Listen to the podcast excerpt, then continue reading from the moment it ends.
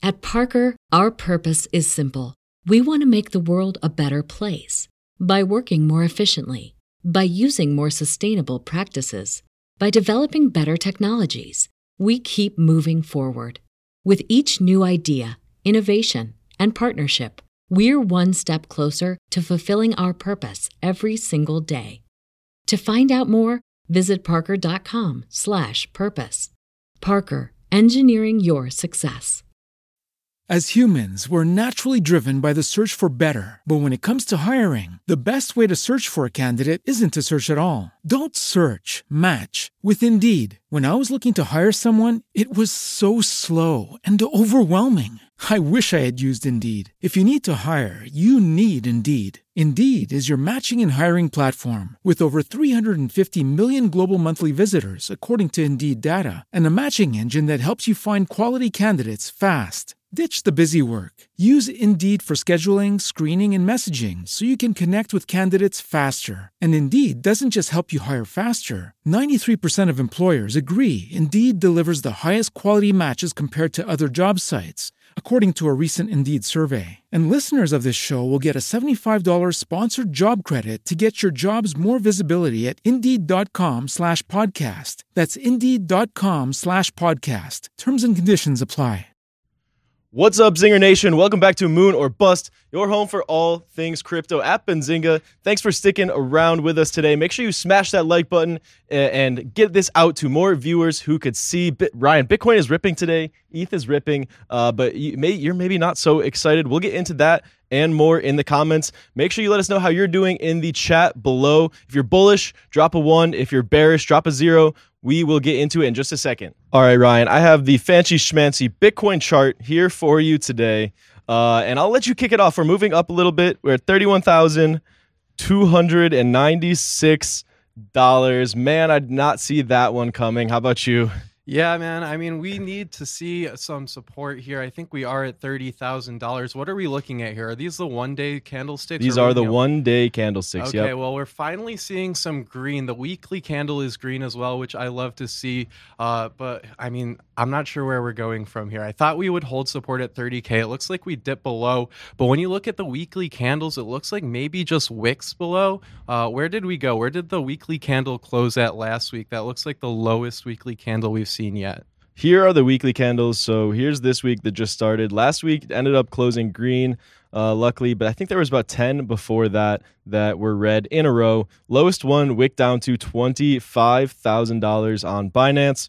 Uh, and now we are back up, wicked up to 3160, trading right below that right now at 31 300 ryan are you buying? Are you selling? Is this a fake out? I mean it's still correlated with the rest of, of the market. So what, what's your thought on the macro Man, environment? well, personally i'm doing absolutely nothing. As you guys know i'm a long-term investor. Uh, i bought some on the dip but i'm not looking to make any trades. But if i was a trader i'd consider buying at this point. I think we need to see a relief rally. Like you said we saw 10 weekly candles in a row uh, that were red and we've never seen that before in bitcoin's history so this could be a buy i could see this going mid 30s maybe even up to 40K as a relief rally. I think we might be in for a crypto winter, uh, but that's yet to be seen. I mean, we are in a downtrend that's happened now for man, almost six months. Uh, but like I said, I think we need some relief. I could see us going to mid 30s, maybe even $40,000. Uh, but maybe the bottom isn't in. I mean, if we have a year to go before all time highs or even six months to go before all time highs, then I don't think the bottom's in. We could spend some time between twenty to $30,000, uh, but that might not happen for a couple months. Right now, I'm really hoping that the Ethereum merge will actually take us out of this bear market, which should occur in August. So I guess that's only about three months away now if that actually occurs. So I'm waiting for that. Uh, but for right now, I could see a relief rally happening in the short term, and then I could see another couple months of trading, maybe between twenty-five thousand to thirty-five thousand dollars. What's your sentiment, Logan? Yeah, Ryan, you see I have these two red lines on the chart down here. This is the range I think we could definitely fall below and would definitely mark a bottom. Uh, but that being said, we've already tested it. Uh, and the you know the moving averages might just come up to make this the bottom. Okay, so I'm not completely convinced I'd say it's 50 50 right now for myself personally, whether the bottom is in or not.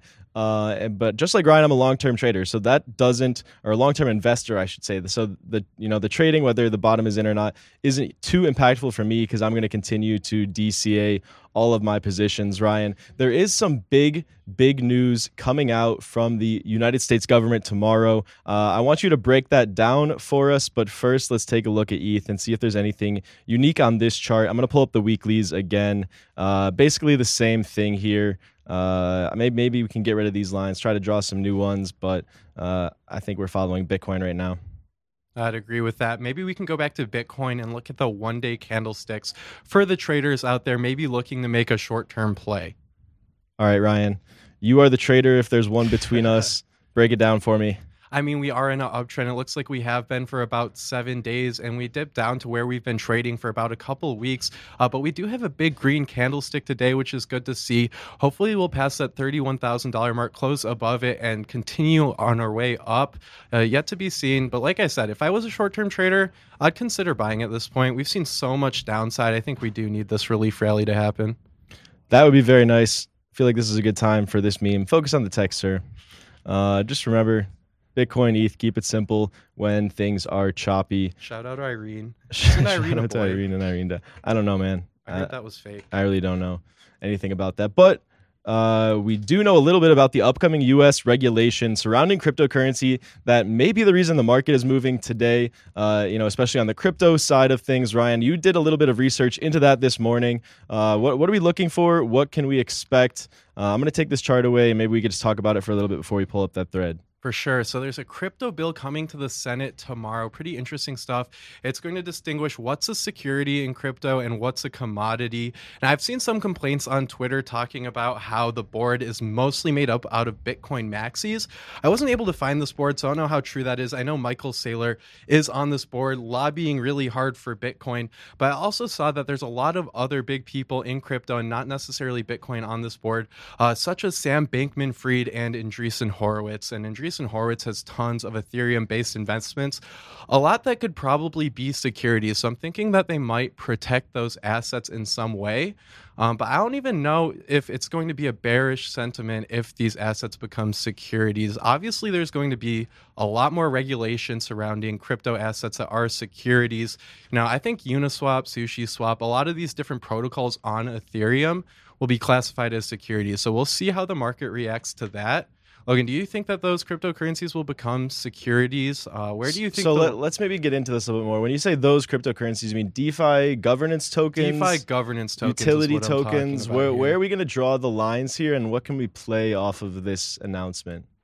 Exactly. Yeah. I mean, I think the markets will move tomorrow when this bill comes out one way or another. Something else I saw is Senator Loomis said she referred to both Ethereum and Bitcoin as commodities. So I think we're safe for those two. They're going to be commodities most likely.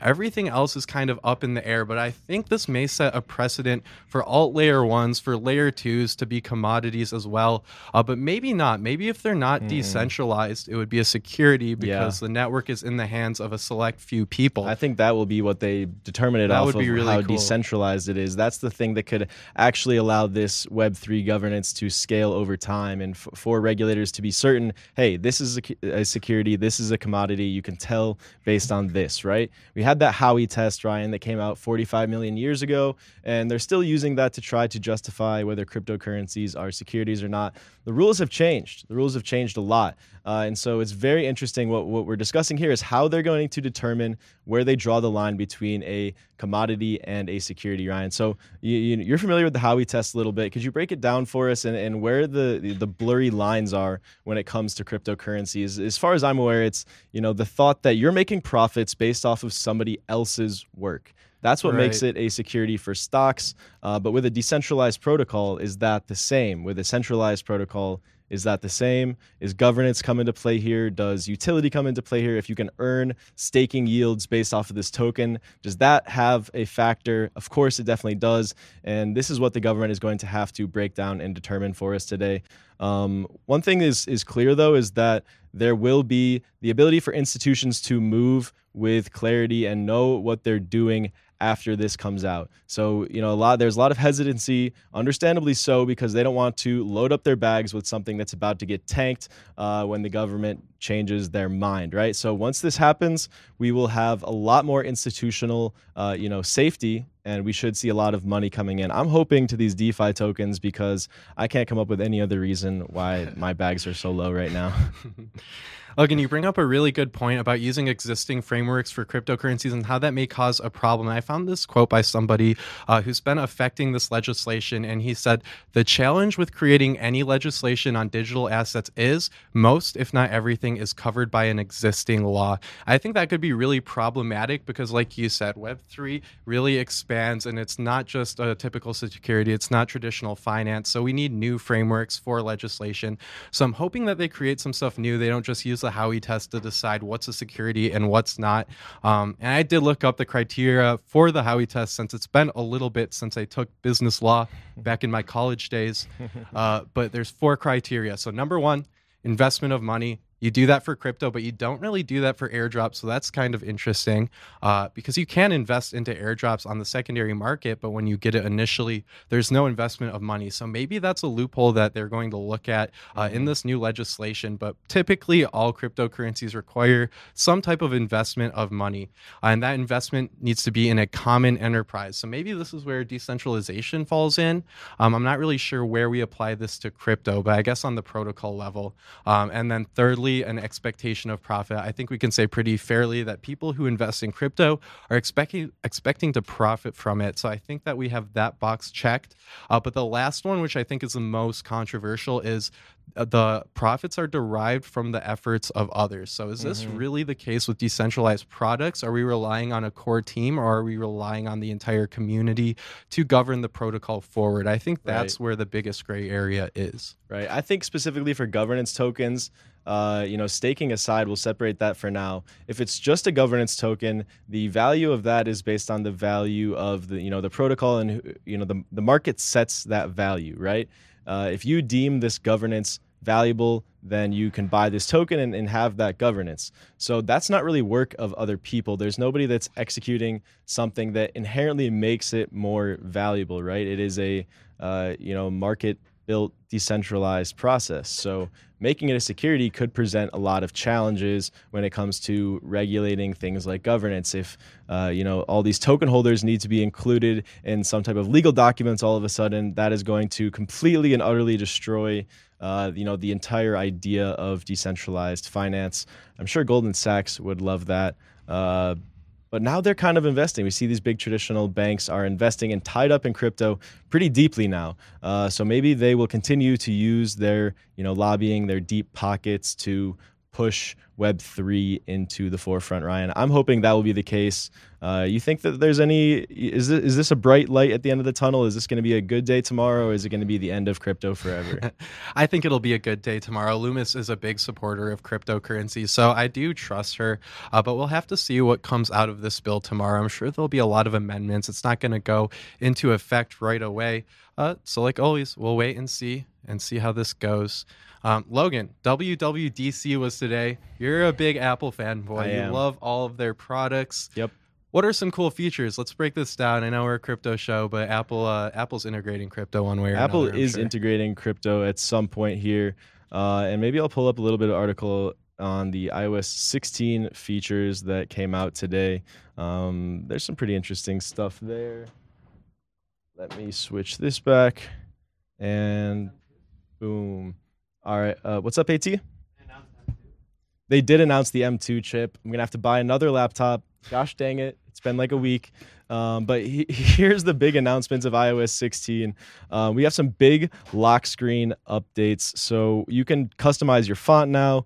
Uh, you can do more cool things with your wallpapers. You have these widgets at the top. You can add uh, basically like your Apple Watch. You can also track weather, that type of stuff. Notifications pop up here at the bottom. They don't ruin your entire day anymore. Uh, and you can also have cool widgets for active processes that are ongoing. So maybe if there's a Google Meet that's about to start, you could pull that up. If there's a sports game uh, that you know you tell Siri your favorite team, it'll have the score there for you. If you order some Starbucks, I see that will work as well. Um, but here's the big one, Ryan. I know this is exciting for you. You can undo those iMessages that you sent when you didn't want to. Man, tell me how many times this would have come in handy. Um, one million times.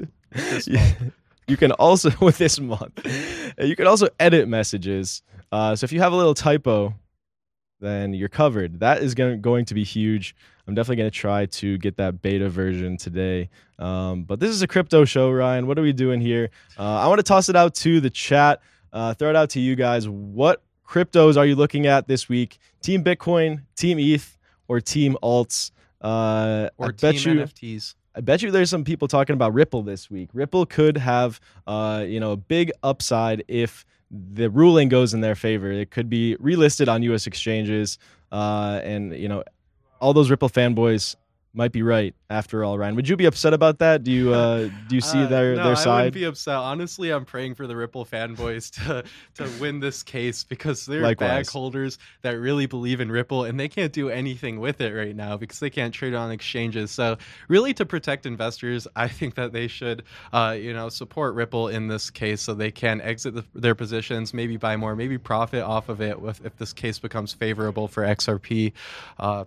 But yeah, do you think that in regards to this legislation tomorrow, there might be some frameworks created for Ripple specifically, or maybe that will affect Ripple? Yeah, I, I think so because we do see this thread you linked here. This will be a good transition into CBDCs and you know cryptocurrencies that are made for money, made for payments, just like Ripple is. Uh, so I have this thread pulled up here, and I'm not sure if you could see it um, from that far away. But I, I, can just read it out to you, and then you can give me your thoughts on them. So, you you, you highlighted this part about the U.S. CBDC uh, and the you know the language they were using around that yesterday. So, Senator Loomis said that while the digital yuan is a direct to customer product, the US CBDC would function more like how the current Federal Reserve operates. The CBDC would go through banks domestically and internationally. They would then issue stablecoins pegged to the USD. That is ridiculous. So these banks would effectively do what Circle does for USDC, where they take in, uh, you know, this USD and they issue a crypto asset one for one. Um, I didn't see this as you know something that was being talked about very much in the CBDC space before. Ryan, what is this? Uh, you, you, know, what are your takeaways from this new approach that Lummis is suggesting? So I've never been one that's excited about CBDCs, mostly in regards to privacy. You know, if you have a CBDC, you're not using cash, you're not using American Express. The government can see exactly what you're doing. There's some problems there in regards to privacy, but the framework that they're setting up here, uh, where they act like the Federal Reserve, is pretty interesting. I think that preserves privacy, and this is probably a lot smarter way to go about it. I definitely would not recommend copying what China does. uh, so I'm glad that they're thinking about this in critical ways, and I'm surprised that they're looking at this at the same time as all the other cryptocurrencies. Maybe this is coming sooner than expected, uh, but this is the first I've really heard about the U.S. really considering a CBDC. But I really like how they're looking at different frameworks and not just saying we're going to issue the CBDC and that's that. We don't really care about consumer privacy. We can do what we want. I think that would drive a lot of concerns for people. So I'm glad that they're looking at this critically. Yeah, I uh, I second that. You know, I think that it's going to become inevitable uh, as more assets move onto blockchains that the U.S. government has to keep pace. So they're going to have to create a CBDC one way or another. Uh, you know, in my opinion, I think that's what they will do. Um, but it's good to see that they're you know slowing down taking a different approach and not copying china that would have been worst case scenario by far so there are some other interesting highlights uh, about ukraine senator Loomis mentioned how digital assets are actually easier to track and freeze than dollars because the speed of transactions and visibility in the blockchain and they said it was for money laundering and dark web transactions this whole time and they were wrong they didn't look it took you know 20 10 not 20, 10 years. It took them 10 years, uh, but they could have just, you know, figured it out a long time ago. Such you a shame. Figured it out 10 years ago. Yeah. I don't know why they can't. I mean, come on now. just read the white paper. Um, all right. Anything else related to this story you want to talk about, Ryan? No, I think we covered the main points. I'm excited to see what happens tomorrow. I'll definitely stay on top of it. Maybe send out a couple tweets. If you guys aren't following me already, my at is Ryan on chain, no underscores, no spaces. Stay tuned. Awesome. And speaking of Twitter, we have an interview today with Parcel, the CEO, uh, and he's going to be joining us in about 10 minutes here. This is digital real estate, tokenized real estate, trying to bring the ability to invest in real estate to more people, bring it to the masses. Uh, you know, sort of like Robinhood brought stocks and Wall Street to the masses. Um, Ryan, we were just talking about this book that I started yesterday uh, by Ben Mezrich about the GameStop short squeeze. So that was, you know, when we first started working here at Benzinga, uh, it was pretty crazy time to live through. Uh, and what I'm most interested and excited for about this book is the tie-ins to cryptocurrency. This is something uh, that Ben mentioned in the intro being one of the most exciting parts about Wall Street Bets, about this decentralized community of investors taking on Wall Street, and now they have blockchain to power them. Ryan, uh, you know, we see Wall Street Bets has been a little bit hesitant towards crypto for a while. Uh, you know, more traditional traders, but they do like the YOLO degen trades, and that's kind of what Bitcoin and Dogecoin, you know, got them into over the last year and a half, got us into over the last year and a half. Uh, do you see these two worlds as coming together at any point in time here?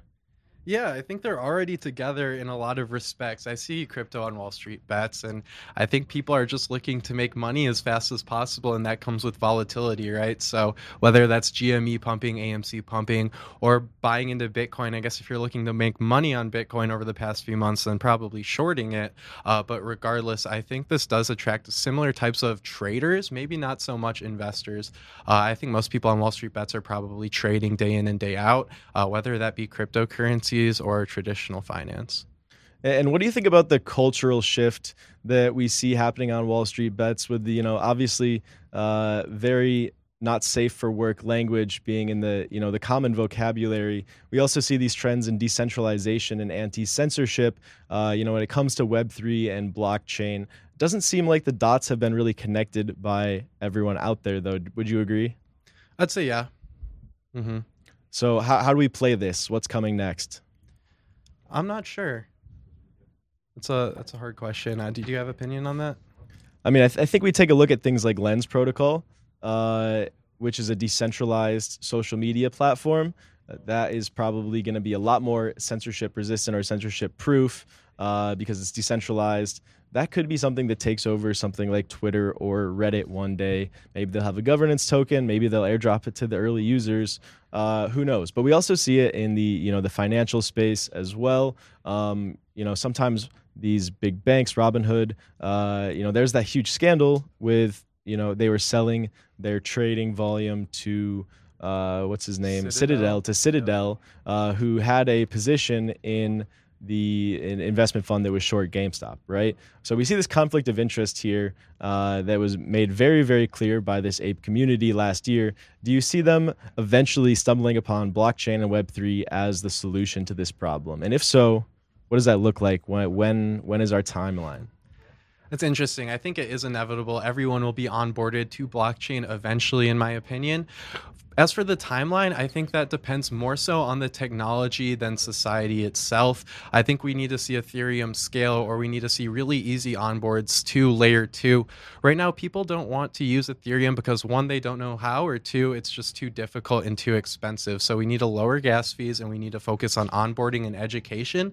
Once that happens and once there's a clear need for it, which I think there already is, that's when we'll see the onboarding. I think this, you know, Elon's made the perfect storm with Twitter, talking about censorship, really mm. bringing it to the forefront of 100 million people that follow him. So I could see, you know, Lens Protocol maybe really taking off. Maybe the deal with Twitter won't go through. This is all just speculation, but mm-hmm. maybe the, maybe the Twitter deal doesn't go through, and Elon bring a bunch of attention to censorship on Twitter, so more people will be thinking about it. Um, and then maybe if the deal doesn't go through, people start adopting Lens Protocol more for that censorship resistant aspect of the platform.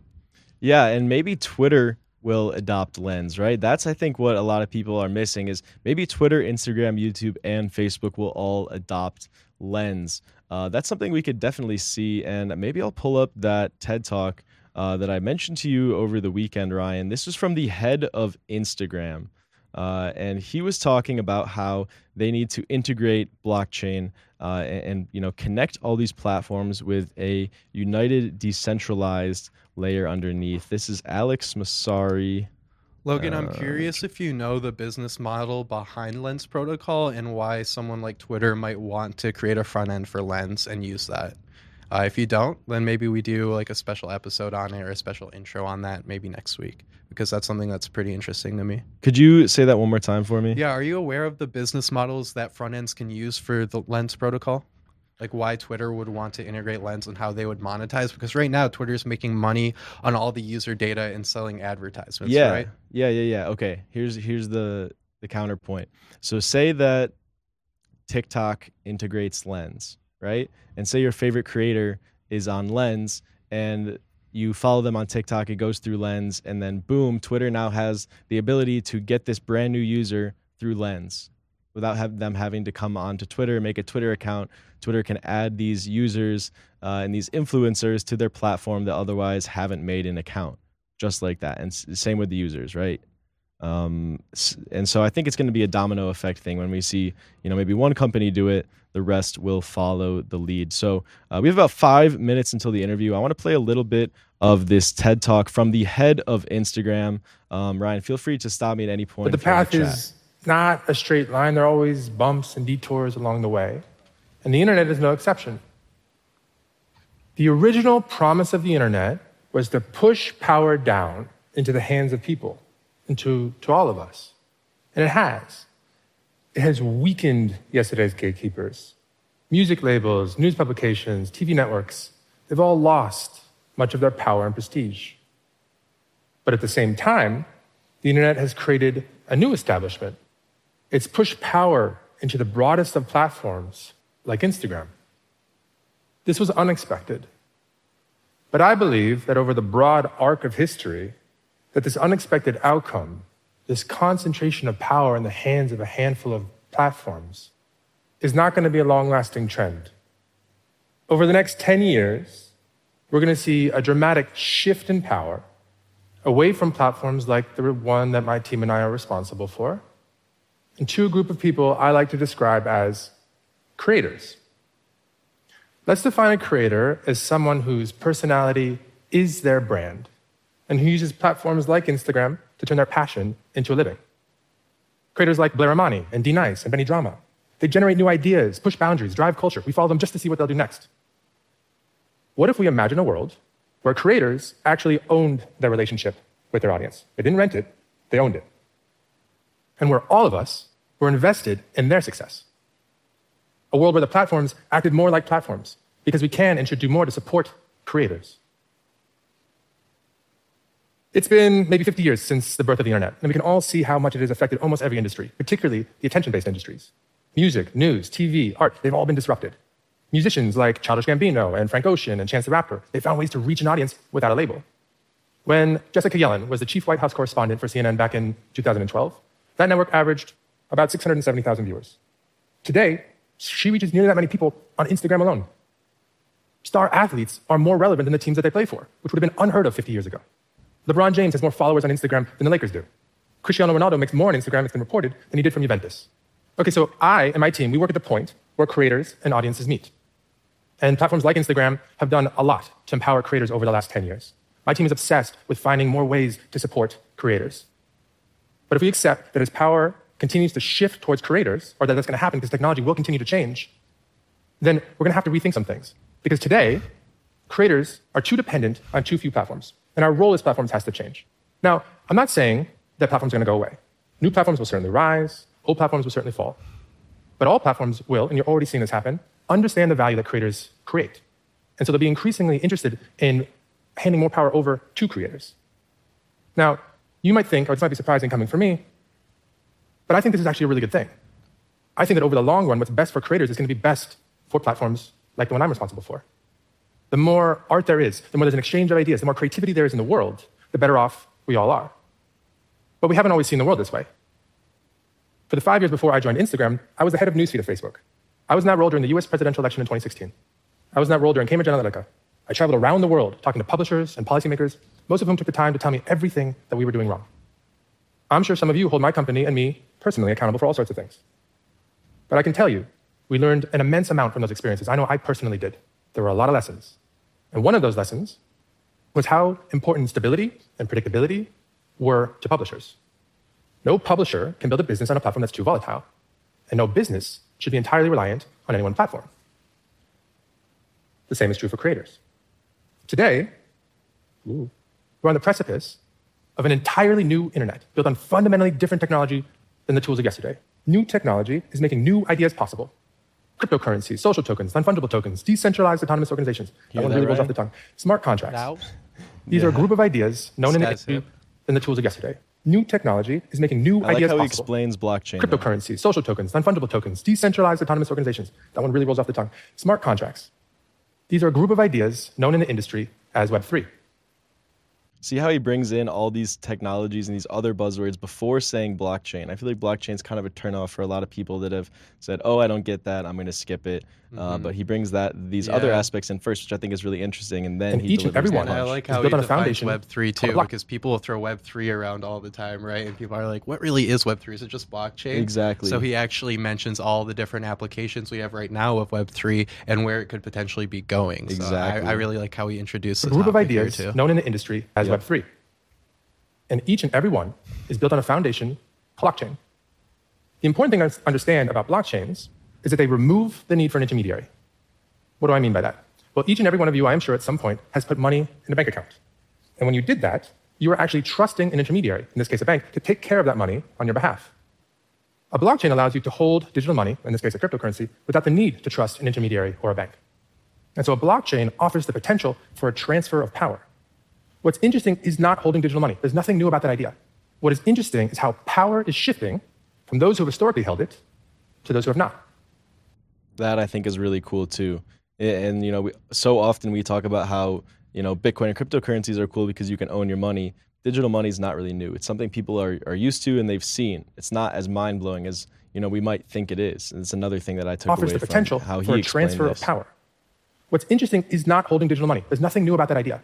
What is interesting is how power is shifting from those who have historically held it to those who have not. And that is a, a good stopping point uh, for that, Ryan. Do you have any big takeaways, uh, real quick, before we bring Trevor on to learn more about Parcl? Yeah, I thought that was a really cool talk. He really drove home the point that, you know, decentralization is essentially inevitable and it's already been occurring just not on blockchains, right? With content creators now, you know, getting so many views and attracting so much attention. Um, whereas before it used to be like centralized companies and news organizations or news organizations. So we've already seen that change and now we're seeing it at an infrastructure level. Yep, Ryan, couldn't agree more. Uh, and now we should get on to today's interview. So, joining us today is Trevor Bacon, CEO of Parcl, a company using blockchain to make real estate investing more accessible. Trevor, thanks for joining us. Hey, fellas, what's going on? Logan and Ryan, great to meet you. Great Thanks for to, joining great to us. be here. Yeah. Yeah, thank you for joining us today. Before we get into Parcl, I want to learn a little bit more about you and your background and why you work in Web3. Great. Yeah. So uh, prior to starting Parcl, I was a portfolio manager at several hedge funds. For the last five years, I've been investing in software, payments, uh, internet, and before that, I was uh, on the like the stock side at some some large banks. Um, and I've always been a believer in transformative technologies, and I think blockchain is the one that uh, of our generation that ha- can have the most impact. So, Trevor, tell us about Parcl and what problems it's solving. Yeah, so we've we've continually seen um, a a unaffordable and inflated housing market, and no real way to capture exposure unless you, someone was going to buy a house or or be an accredited investor and invest in a fund. Um, we think that um, there should be ways in which people that don't have enough money for a down payment or don't have the credit or just want to invest a portion of their savings into the real estate market uh, should be able to. And so we created Parcl to help solve that problem and deliver real estate to everyone. That's awesome. But Parcl doesn't actually buy physical real estate. So I'm curious, Trevor, how does Parcl peg investments to real world real estate? Yeah, so we are a um, what's considered a synthetic uh, real estate uh, platform. So we have uh, a team of a phenomenal team of data scientists and engineers uh, and researchers that um, have created price feeds that mimic the price per square foot in any given neighborhood. So if uh, you know, I think you're in Detroit. So if the Detroit, or at least uh, one of you is, yep. um, there you both there. So uh, if we have a price per square foot in Detroit, that uh, tracks based on sales, government data, and listings, whatever the going rate is in that market. So we believe that the price per square foot is the unit price of any given market. That's what unit. That's what real estate trades on. And so we are bringing the most uh, definitive uh, pricing feed to real estate. It's real time updates every day. Uh, we just published a blog on Friday uh, that talks about um, the uh, issues with current uh, price indexes and how we're going about to fix it. We'll have more details on that in the coming weeks, but but Friday lays the foundation for uh, what we're what we're doing. So it's it's almost like a mutual fund in that it has a price per day and then it's reassessed and then you invest in it like on a daily basis. You can't do like intraday trades, for example. No, you can trade intraday. So the intraday trades are based on supply and demand of the given market. We supply what we think is the peg price, which is gotcha. where assets can be created uh, from market makers um, in the system. So you have a data team that's collecting the price per square foot, like you mentioned. Have you considered using a price oracle to remain fully decentralized? Yeah, we have a pricing oracle that we use um, that is uh, a version of of um, something that's already uh, on the Solana blockchain. Um, we continue to focus on decentralized methods. One of the one of which uh, uh, that's a little further out, but we can tease a little bit is uh, zero knowledge. So zero knowledge proofs are a new way of validating data through code, um, and uh, that's a, a, a trend that will likely pick up steam into the summer. We've seen some large raises uh, from some killer teams in in that zone. So we're going to hopefully partner with one of them and then use their their uh, solution and platform to validate our prices in a decentralized and zero knowledge way. That's cool. Thank you for that roadmap sneak peek. Um, I'm curious. So you mentioned that there actually are intraday trades. So if a day trader wants to come onto Parcl, they can, and they could invest in synthetic real estate. Super cool. Uh, I'm curious, what kind of investors do you see using Parcl? Are they mostly traders or are they mostly investors? Yeah, so initially we hope we hope both. Um, we think traders can can make money on the platform, and we also see a need for um, more stable, especially of late, more stable assets within a well balanced crypto portfolio. So real estate obviously is not as volatile as traditional protocol tokens. Uh, we want to create a, a way for folks to get diversified exposure, have a safe, balanced, healthy portfolio. Um, so that type of investor will likely be more of a, a long term, a long term in nature. Uh, but we do think um, there are ways in which to profit uh, strictly from trading as well. Yeah, so I, I jump in with a question here, Ryan. Um, accessibility is a really key uh, focus of your ethos, uh, making this real estate product more accessible to people with smaller budgets uh, and less credit, like you said. Um, when it comes to attracting the market makers, however, uh, you know these people are going to have bigger volumes uh, and potentially might want something more secure like Ethereum. So, if you could talk about balancing your decision uh, between Ethereum, Solana, why you opted for Solana, I'm very curious to hear. Yeah, so there, it's multifold. So I think Solana has the potential to reach a broader set of of consumer, given the scale and speed we also see a, a, a very solid um, wallet ecosystem. So I think uh, Phantom, for example, is what we've come to expect from a from a, a, a user perspective, given we've been spoiled uh, via Web two and the user interfaces that we've been using for quite some time. Uh, I think uh, with respect to if we um, consider Ethereum, you know, that's not impossible for us to do. We're not um, we aren't uh, bound to Solana, but we Solana is a great partner. They're investors. We love them, um, and I think over time um, it, it will be the, the, the chain that scales. Um, and we've seen actually some some consumer apps um, actually scale quite nicely on Solana of late. Uh, STEPN in particular, which is a step to earn pr- protocol. But we but that's kind of the the uh, it kind of validates the thesis.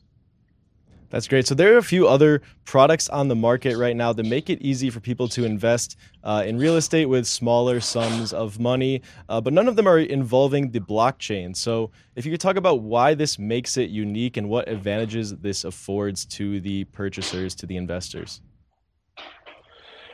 Yeah. So the reason why we we again we, we identified the problem of of um, an unequal and and uh, limited opportunity within the real estate market uh, I think uh, there have been attempts at fractionalizing or tokenizing real estate. Uh, the key there, though, is or the key hurdles for those um, those uh, methods are uh, lack of scale. Because in order to actually offer a fractionalized or tokenized property, you need to own it. So therefore, you need the capital and uh, to put a down payment and secure a mortgage against it. So it takes a lot of uh, capital and then also time. Each time you buy a house, it takes a while to close, right? So you can't have that much supply come online before uh, before you know it. The the supply or the equity of the house that one is selling gets uh, eaten up, and there's not that much opportunity. Actually, it, it, you you you have a limited amount of of supply for folks to invest in. So what we're doing is create. The DeFi has offered a a new way to form capital in liquidity pools, um, and we have the reference price that we're offering people to trade against, and that's uh, how we're we're approaching it, and we think it's a much scale, much more scalable uh, solution. Very interesting. And synthetics are a big product already in the traditional real estate market. Uh, what's the selling point for these market makers, these whales, to uh, you know use Parcl and come onto the blockchain? Yeah, so so first, uh, we're offering the first of its uh, first of its kind uh, uh, protocol. Um, so we think we can gain a decent amount of of line, we can gain the lion's share of folks looking to trade uh, uh, real estate on chain. the key for market makers is generating yield on their capital, um, and if we can generate trades, they can de- generate capital or they can generate return on their capital. So just given we think there's a massive pool of folks both already in the crypto ecosystem or we can bring to the crypto, crypto ecosystem to trade on top mm-hmm. of Parcl, on top of the protocol. We think that that should generate enough uh, APR, APY for folks to put uh, their capital into the system as market makers. Very cool. And synthetics uh, are a big opportunity in the NFT space. I know this isn't directly related to what you guys do, but maybe it, it could be in a way, right? Everybody's trying to figure out how do we gamble on floor prices of projects? How do we see if they're going to go up or down? Uh, everybody's trying to figure out how to make a market around these that expands on, you know, the 10,000 illiquid JPEGs in the collection. So could synthetics be used here? Is this something you guys are interested in at all? Yeah, we think there's a broad use case of um, of uh, uh, synthetic type uh, instruments. Um, for now, though, we're we are real estate is is a massive, massive market. Uh, it's the most illiquid market at the same time. So it's about mm. it's one of the biggest, if not the biggest, uh, financial market. Also, the most illiquid. So there's a huge opportunity here to bridge the gap. We're really focused on that we think that there are other opportunities to bring different types of synthetic uh, price tracking me- mechanisms on chain. But for right now, we're, we're going to focus on, on the real estate market. Awesome. And you guys have a native token, uh, Parcl token. Where does that come into play? Yeah, so Parcl, uh, we'll we'll launch. We'll look to launch our governance token um, a, a, bit after we launch the protocol. Um, it will help govern and secure uh, the the protocol and help generate rewards um, either for current users or future users um, on the on the platform. So it'll be a governance token. Okay, and what kind of rewards can you get by providing liquidity in Parcl, or is that yet to be seen? It's yet to be seen with respect to the. So we view rewards as, as twofold. So there's organic, which is a piece of uh, the trade. Um, so each trade has a fee that goes to mostly to market makers. The major 80% of the trading fee will go to market makers. And so um, that is how we're, uh, you know, that's the incentive for market makers to uh, participate. I'd also note that real estate is somewhat lower volatility, so they're vol- volatility adjusted returns um, can be quite attractive. And in the future, there's obviously the potential to use our governance token should we need to to um, to participate in in uh, rewards. And on the topic of market makers, how does impermanent loss on Parcl compare to impermanent loss for, say, ERC20 tokens on Uniswap or SushiSwap? I know you mentioned they're less volatile. Does that come into play? Um, and are there any other nuances with providing liquidity in an AMM specifically for real estate investments? Uh, so just a, a, couple nuances. One, uh, we are using a, a uh, Uniswap V3 uh, style model um, to provide liquidity. So that means it's concentrated, uh, hopefully around our reference price or Oracle price that we're piping in into mm-hmm. the system. Um, that's just one nuance. Otherwise, uh, it follows a very similar pattern. Impermanent loss would just be a function of underlying supply and demand.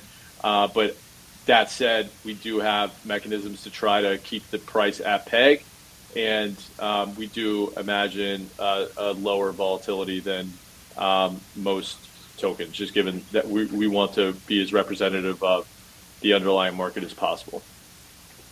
And just to make it clear for the users out there, uh, Parcl does not own any real estate. They're not issuing any tokens for people to buy other than the governance token.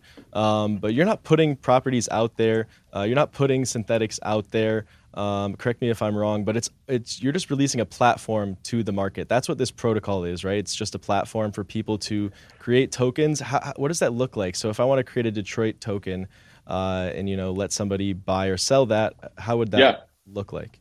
Yeah, so it, it functions much like uh, a collateralized debt protocol, or think of like MakerDAO or or to create DAI you put a dollar of one p- form of collateral into the contract and you get a dollar out, right? So if we say, uh, let's just hypothetically say Detroit is $250 a square foot, in order to mint a uh, a synthetic uh, square foot of of Detroit, uh, Logan and Ryan would over collateralize that. So let's just say, for argument's sake, 120 percent.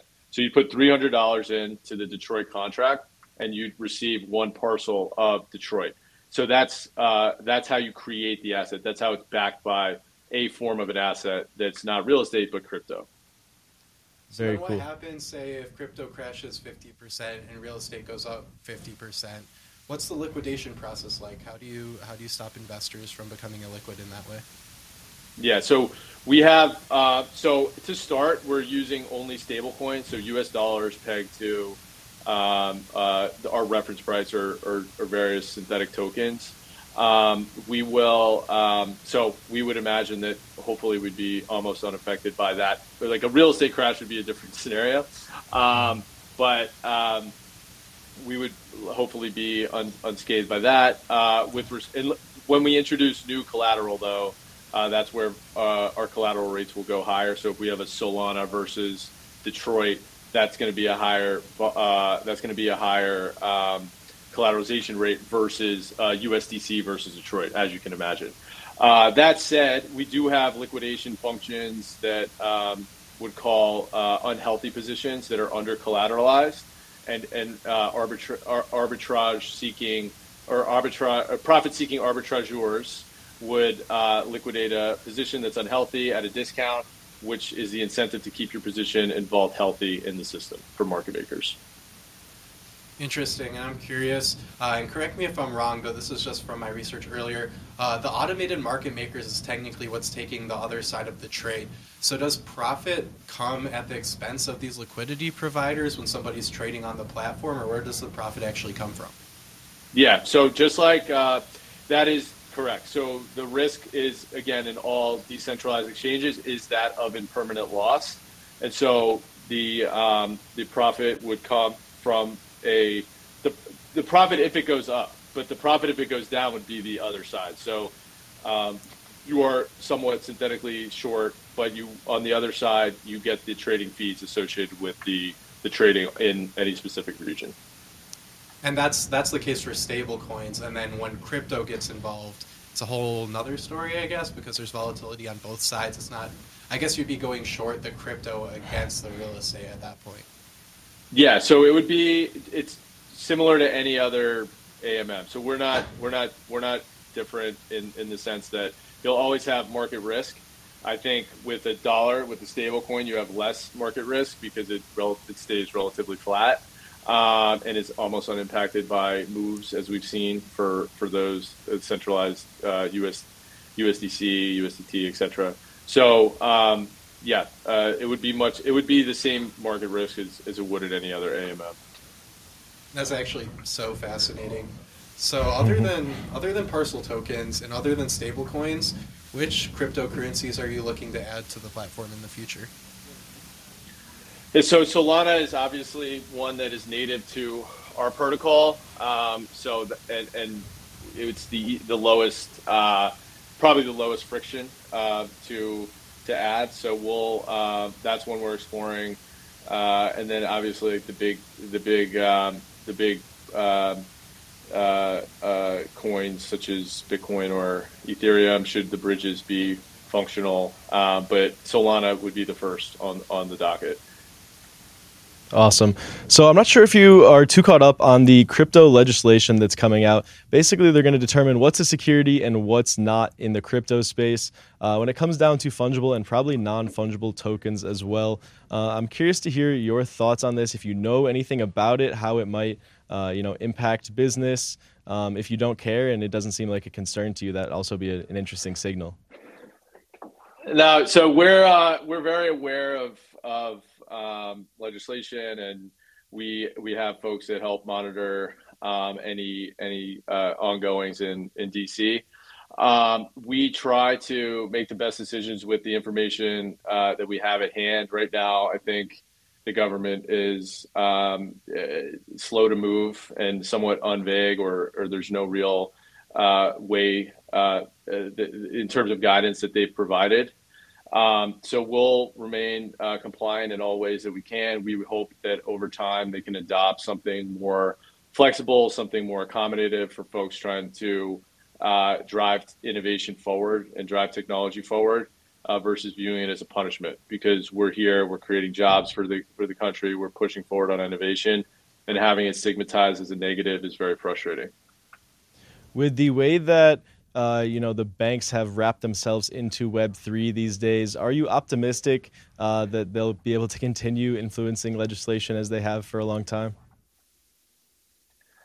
Um, you know, I think they're, they're uh, keeping it. Uh, you know, they're smart to get involved. I think it's it's a clear um, trend that uh, somewhat challenges uh, historical um, profit centers for banks. So uh, you know, I think if their intentions are correct, it would be great to have them on our side. Um, and hopefully, I, and I do think that they're making strides with respect to adoption, offering products, uh, and just supporting the ecosystem more so than they have been in the prior several years.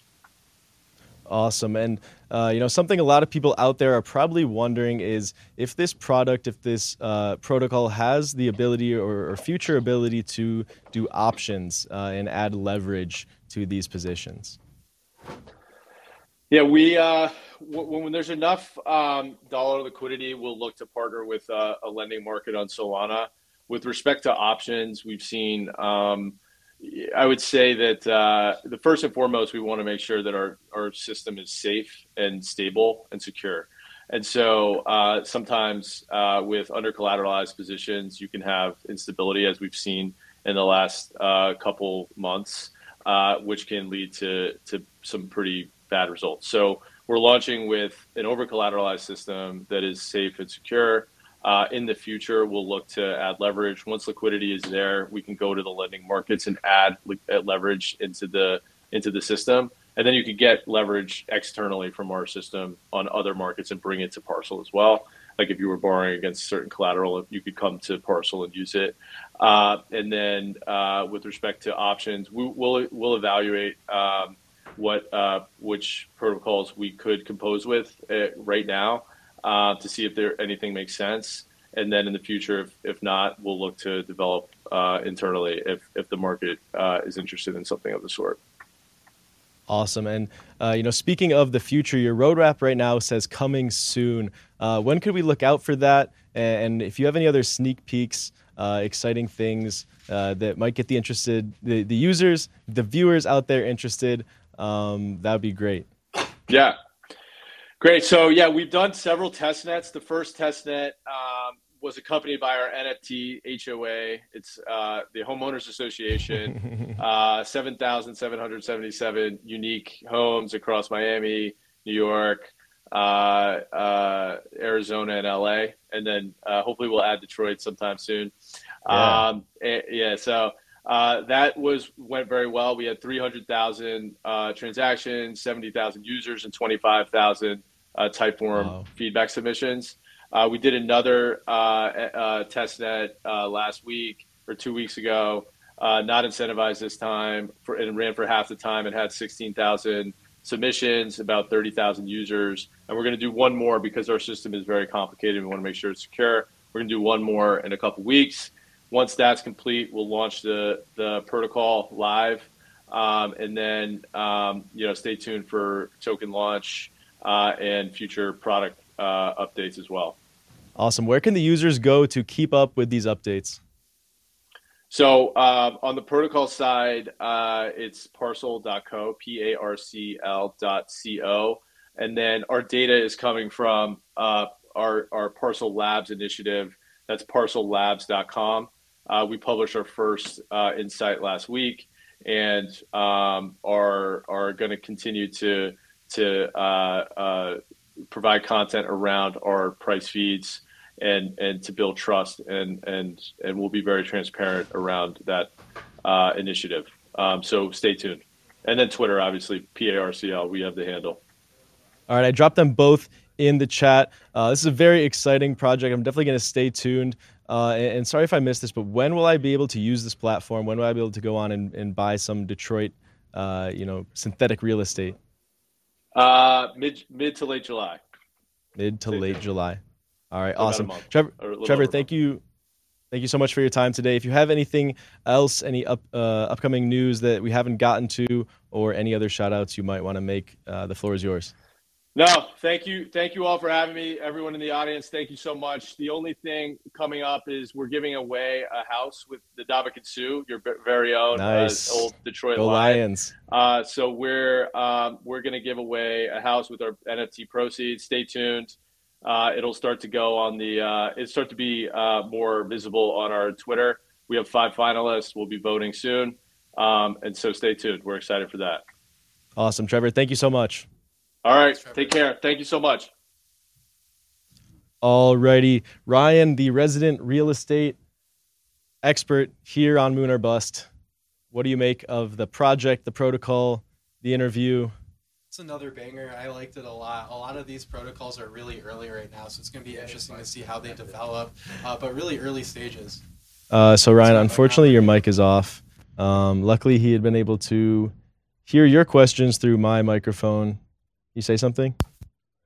Hello. Hey, it's back. Yeah, I thought it was super interesting. I mean, these protocols are in the really early days of development, so it's going to be interesting to see how this all plays out. Uh, we interviewed Bacon Coin uh, like four months ago, doing something kind of similar, but they're actually tokenizing mortgages.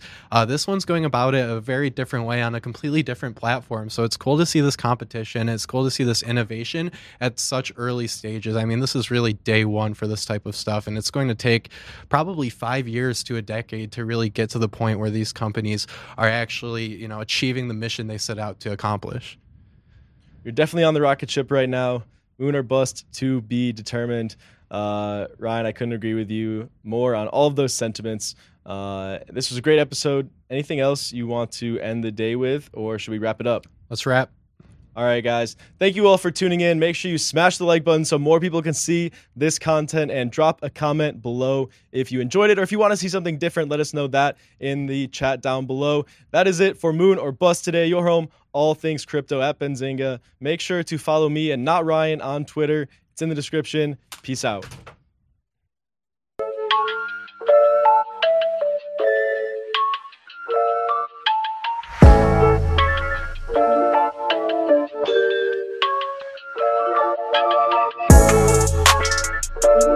At Parker, our purpose is simple. We want to make the world a better place by working more efficiently, by using more sustainable practices, By developing better technologies, we keep moving forward. With each new idea, innovation, and partnership, we're one step closer to fulfilling our purpose every single day. To find out more, visit parker.com/purpose. Parker, engineering your success. As humans, we're naturally driven by the search for better. But when it comes to hiring, the best way to search for a candidate isn't to search at all. Don't search, match with Indeed. When I was looking to hire someone, it was so slow and overwhelming. I wish I had used Indeed. If you need to hire, you need Indeed. Indeed is your matching and hiring platform with over 350 million global monthly visitors, according to Indeed data, and a matching engine that helps you find quality candidates fast. Ditch the busy work. Use Indeed for scheduling, screening, and messaging so you can connect with candidates faster. And Indeed doesn't just help you hire faster. 93% of employers agree Indeed delivers the highest quality matches compared to other job sites, according to a recent Indeed survey. And listeners of this show will get a $75 sponsored job credit to get your jobs more visibility at Indeed.com slash podcast. That's Indeed.com slash podcast. Terms and conditions apply. Everybody in your crew identifies as either Big Mac Burger, McNuggets, or McCrispy Sandwich. But you're the filet fish Sandwich all day. That crispy fish, that savory tartar sauce, that melty cheese, that pillowy bun. Yeah, you get it. Every time. And if you love the Filet-O-Fish, right now you can catch two of the classics you love for just $6. Limited time only. Price and participation may vary. Cannot be combined with any other offer. Single item at regular price. Ba da ba ba ba.